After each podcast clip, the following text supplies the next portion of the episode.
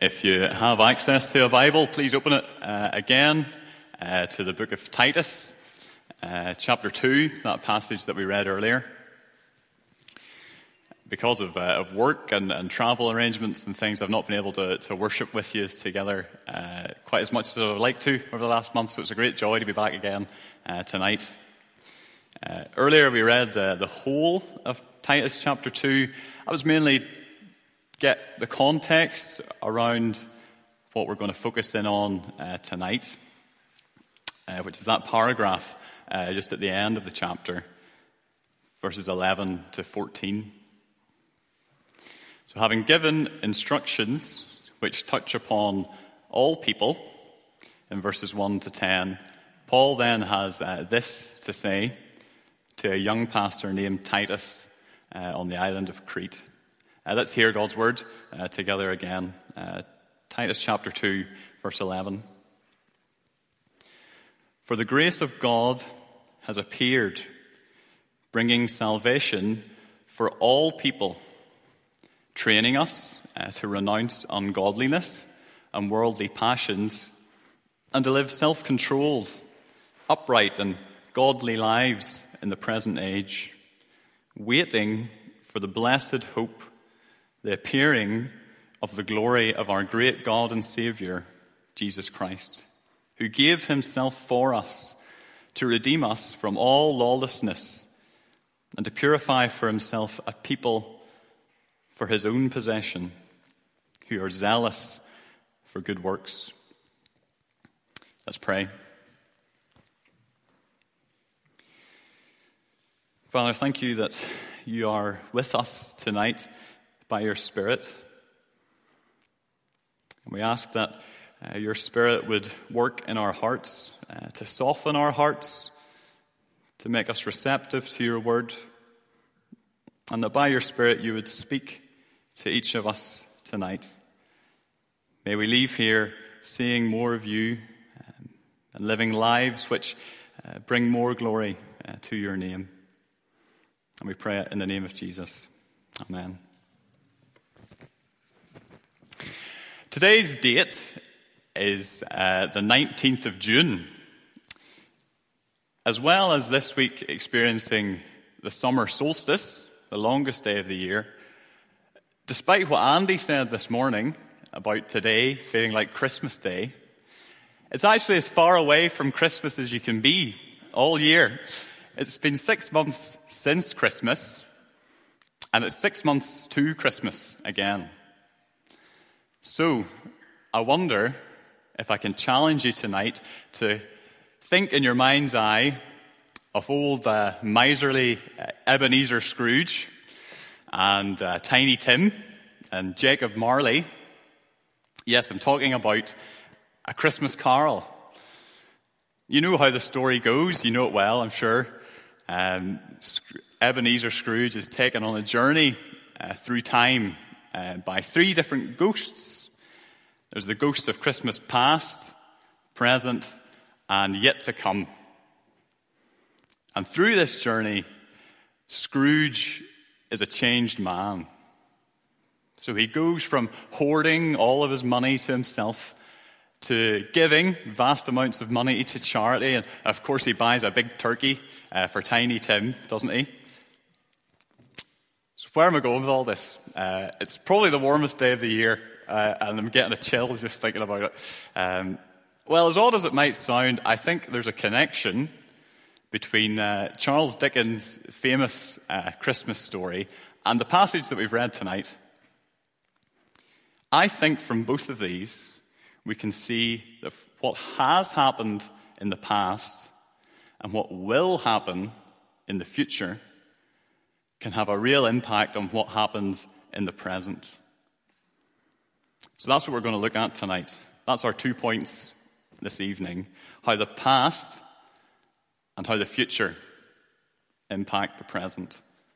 So look down at me with me at the first two verses of this paragraph, verses 11 and 12. What has happened in the past? God's grace has appeared. That's the first point. God's grace has appeared. That's a word we hear uh, all the time in church circles, isn't it? That word, grace. And I wonder what's, what's going through your mind uh, whenever you hear that word. Maybe it's, uh, maybe it's amazing grace, uh, that, that hymn that so many of us love. Maybe it's, uh, it's grace upon grace. Or maybe you're thinking of uh, that's the spelling of it that you maybe learned as a child God's riches at Christ's expense. And these are all right and, and proper. I, I, like this uh, definition that I read this week. There are countless, but I like this one. God's grace is, listen, his active favor giving the greatest gift to those who deserve greatest punishment. God's grace is his active favor giving the greatest gift to those who deserve greatest punishment. Isn't that something? But what, what is this grace? What is this act of favor uh, that Paul's talking about? I'm sure you maybe know the answer already.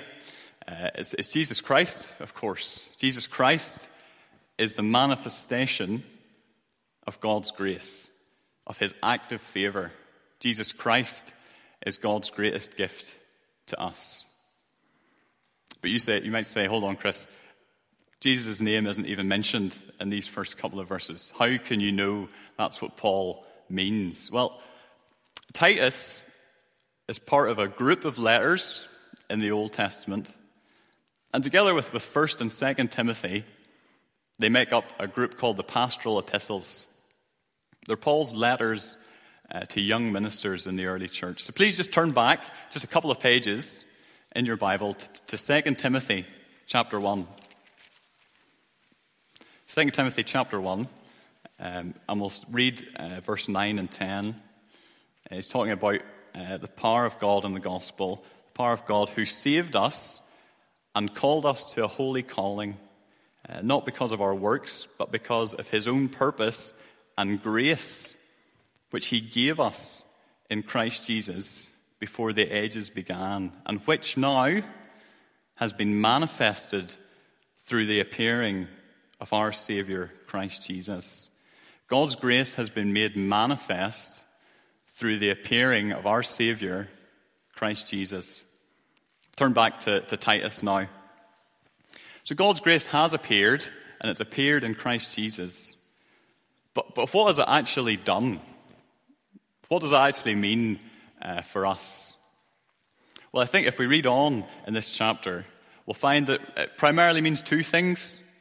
Um, I don't know about you, but I've found that lots of people I meet in their families, there's usually someone who is a bit more exciting uh, than the rest of the family, and they've maybe moved away or gone to Australia or, or America or something. Um, it's always very exciting whenever they, they come back and visit and they, they tell their stories and, and, you know, they talk about the food or the, the country that they're from. Um, and I know for myself growing up, we, we had a relative that did that, and it was always great to see them. You know, it was always great to hear their stories. But what I was interested in was, was the suitcase that they brought with them. And what was in the suitcase for me, the goodies, the sweeties uh, that they brought with them. And I wonder if you see what I'm getting at when you look at this paragraph.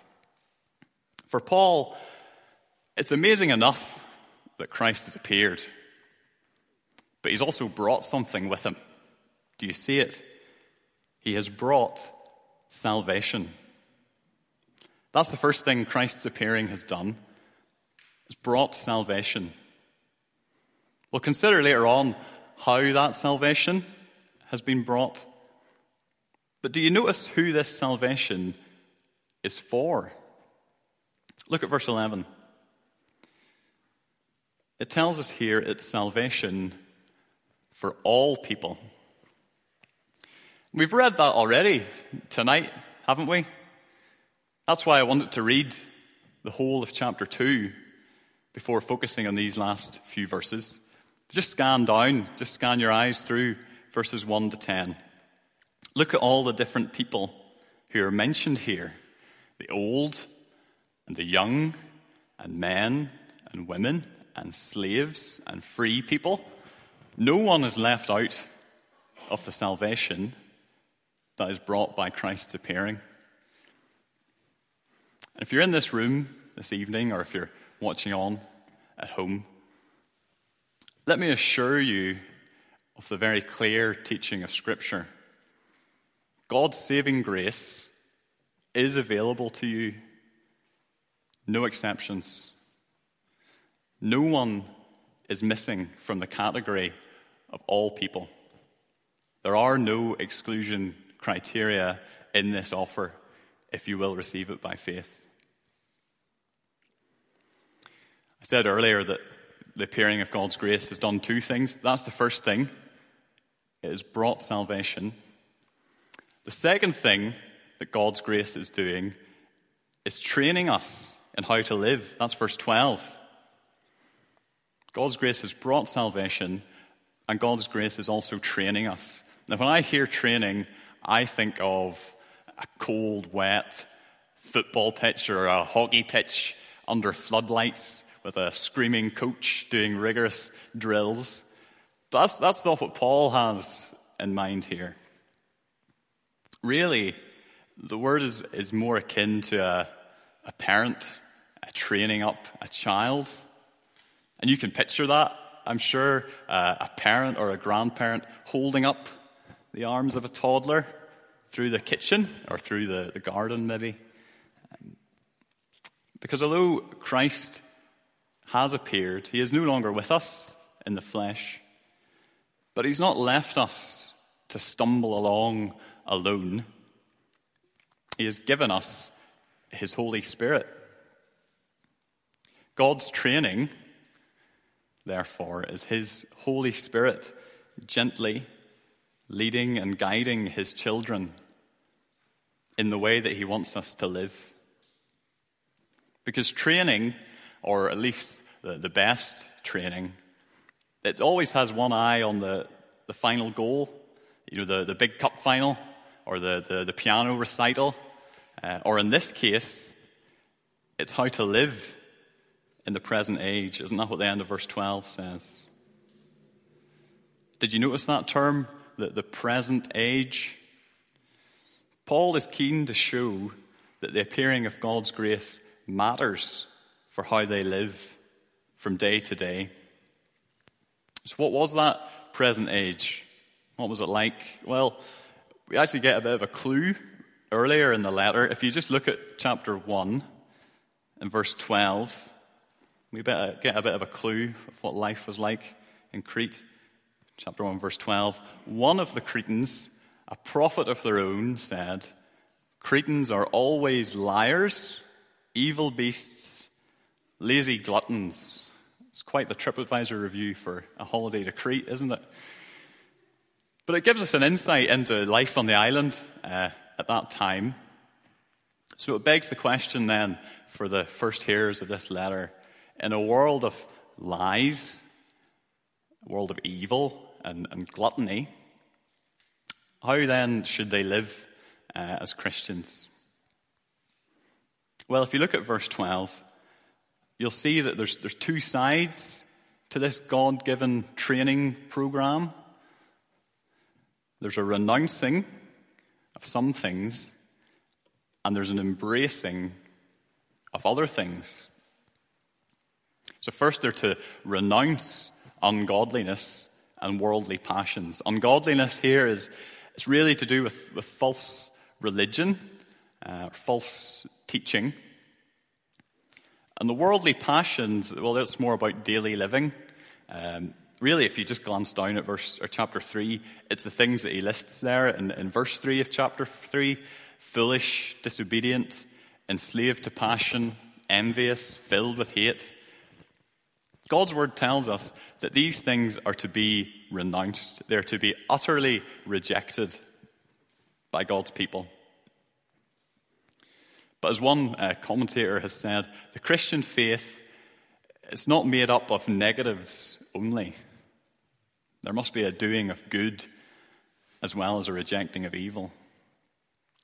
So, as well as renouncing these things on one hand, the Christians in Crete, uh, they're instructed to embrace uh, they're to embrace three different ways of living to live self controlled, upright, and godly lives.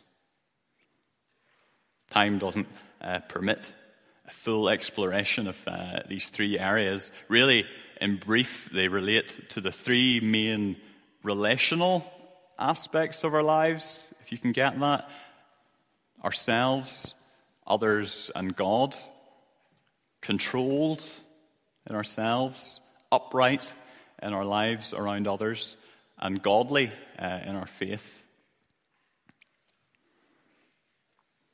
So, what about, uh, what about you uh, tonight? How will, uh, how will you live in this present age? How should I live in this present age? Really, I think uh, you'll agree that the, the challenges that the church in Crete faced, we see them in our age as well. World of lies and, and evil and laziness and gluttony. We see these around us. So, in a world of lies and lying, we must be determined to, to tell the truth, even if that means a, a cut in our profits at work or, or a difficult conversation with a, with a family member. In a world of evil, we ought to be people who strive for what is good. We need to give uh, of our time to, to the ministries of the church, or, or we can donate our money uh, to works of mercy. We can pray for those who are, who are trampled down and, and oppressed by, by the society that we live in. And in a world full of laziness and, and gluttony, you can be proactive in, in, in limiting your screen time, maybe. You can control your spending, uh, or you, you, can share with what you have uh, with those around you. Because, brothers and sisters, uh, tonight, God's grace has appeared, and it should change us because it has brought salvation and it is training us in right living in this present age. So we've seen what's happened in the past. So let's look to the future uh, now for our second point. We've seen that God's grace has appeared. Now let's consider that God's glory will appear. That's verses 13 and 14. God's glory will appear. Let me ask you a question. Uh, are you good at waiting? Or, or maybe a, a better question is what do you do while you're waiting for something? So maybe you're in the queue at the supermarket, or you're sitting at the bus stop, uh, or you're a bit early for your, for your coffee date or whatever. Maybe you're, maybe you're someone that's very uh, proactive and organized, and you've got a book in your bag and you're, you're sitting reading your book. But I suspect if you're like me, you start to get the, the itch and you reach into your pocket and you take out your phone and you just start to scroll for a while. Um, because I think really none of us are very good at waiting. We don't like waiting. But whether you like it or not, waiting is a part of, of living, it's a part of life. And really, God's word tells us this evening it's not just a part of living, it's actually a part of, of Christian living.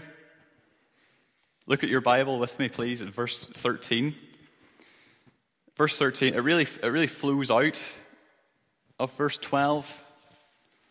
As we live our Christian life in this present age, at the same time, we are also waiting. Because whether you, whether you realize it or not uh, tonight, dear Christian, you, you are waiting for something. Or I suppose more correctly, you're waiting for, for someone. You see, we thought about how God's grace has appeared uh, in the past. But if you look now at verse 13, it tells us there is another appearing, a second appearing. It's the appearing of, what does it say in verse 13? The appearing of the glory of our great God and Savior, Jesus Christ.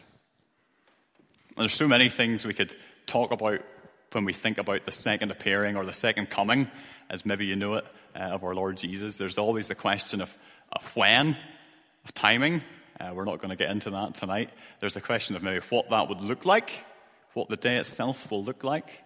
But, but really, I want to focus on what Paul calls that day in this verse. How does Paul describe it at the start of verse 13? He calls it our blessed hope. Our blessed hope. It's lovely, isn't it? It's a lovely term. It's full of uh, expectation and, and anticipation, but at the same time, it's also full of contentment and, and rest. But why can Paul call it that? Why can he say blessed hope when elsewhere in the scripture it's called the great and terrible day of the Lord or the day of judgment? Well, I think Paul can call it uh, our blessed hope because of two things mainly. He knows who's coming and he knows what that person has done before. Look at the language uh, used to describe who is coming.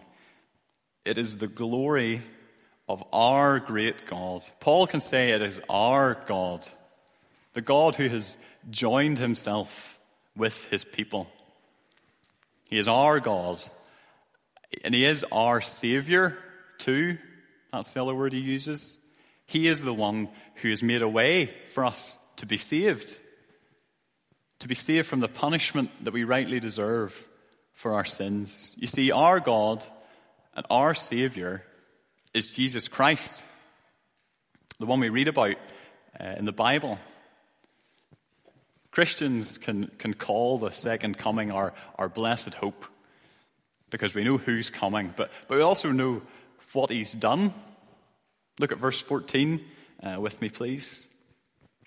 Our God and Savior, Jesus Christ, is the one who has done, he's done what? He has given himself for us to redeem us. Redeem and, and, and redemption, they're not really words that we use today, are they?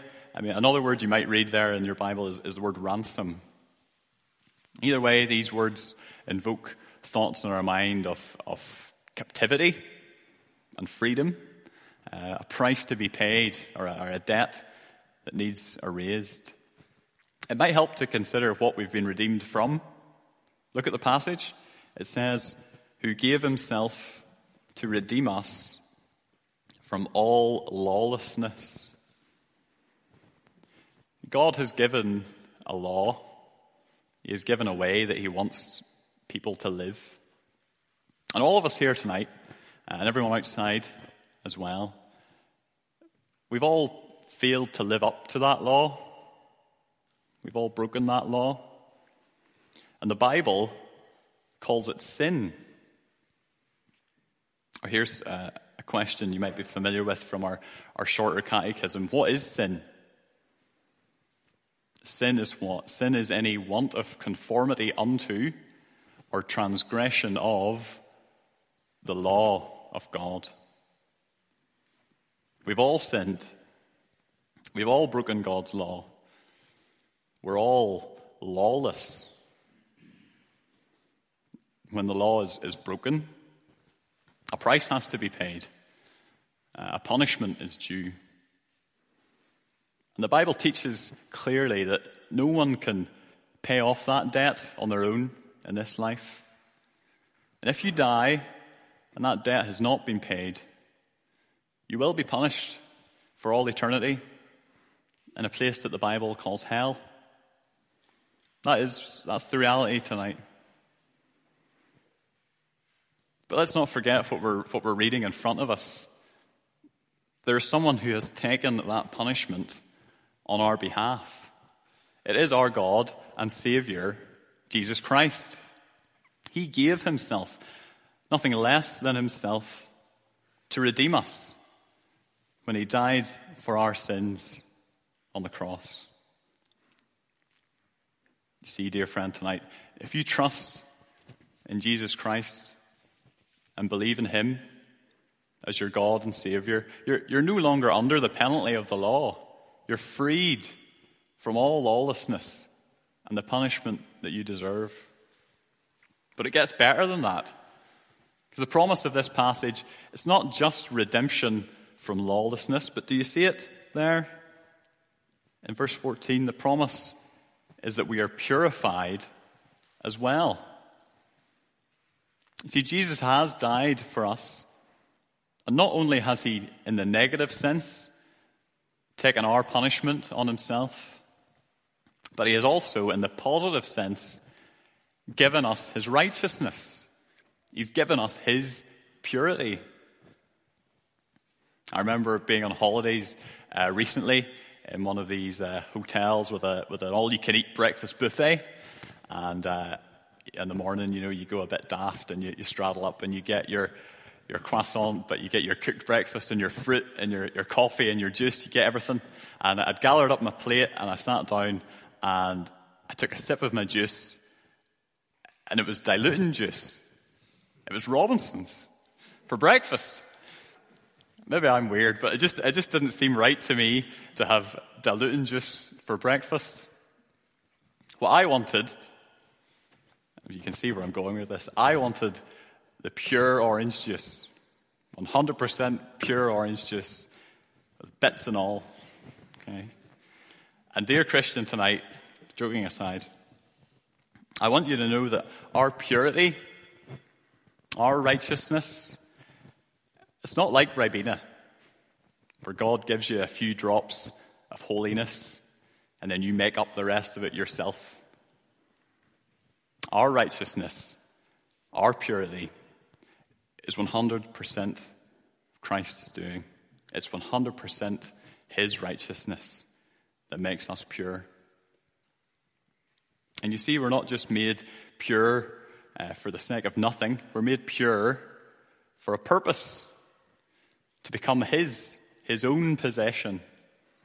He redeems us, individuals from all different backgrounds, all people from our lawlessness. He purifies us to himself. And us who were individuals, he calls to himself to make a whole people for his possession. Formerly, Israel had been God's particular people, but with the coming of Christ, this has expanded and it embraces all people from all tribes, all tongues and nations. So that now the church is a people for God's own possession. And just as Israel was to be a people zealous for the law, so too now the church are to be zealous for good works. That's the end of verse 14. Christ has taken us who were lawless, and he has made us a people who love his law. The applications of this are, are vast and, and broad, um, but maybe if I could just apply it to those here who are, uh, who are school age and are coming into your summer holidays. Um, what does it look like to be zealous for God's law over the summer holidays? Let me suggest a couple of things.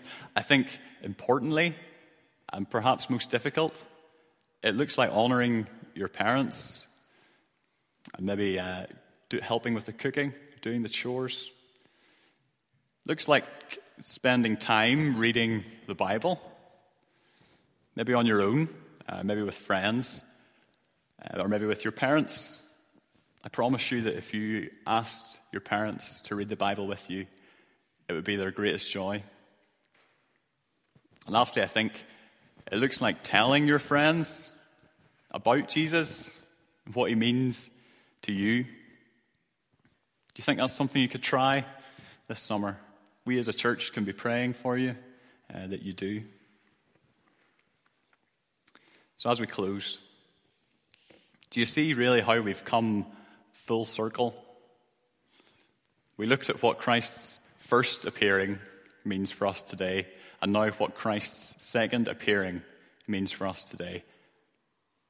And we see really that, that both of them mean assurance of salvation, but also direction and how we should live our lives in this present age. So, my question to you tonight are you living in light of these appearances?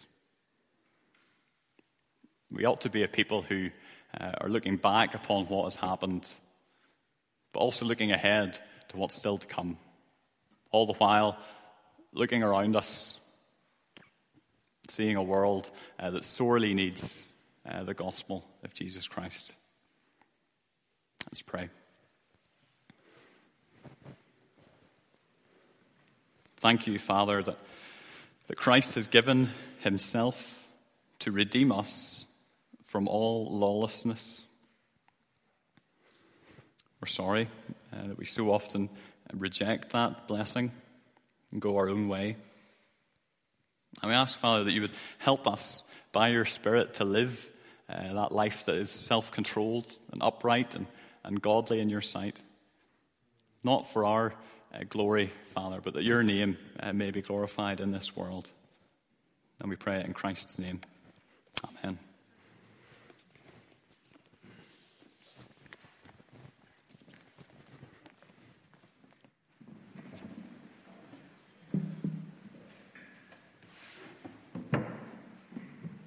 Thank you, Chris.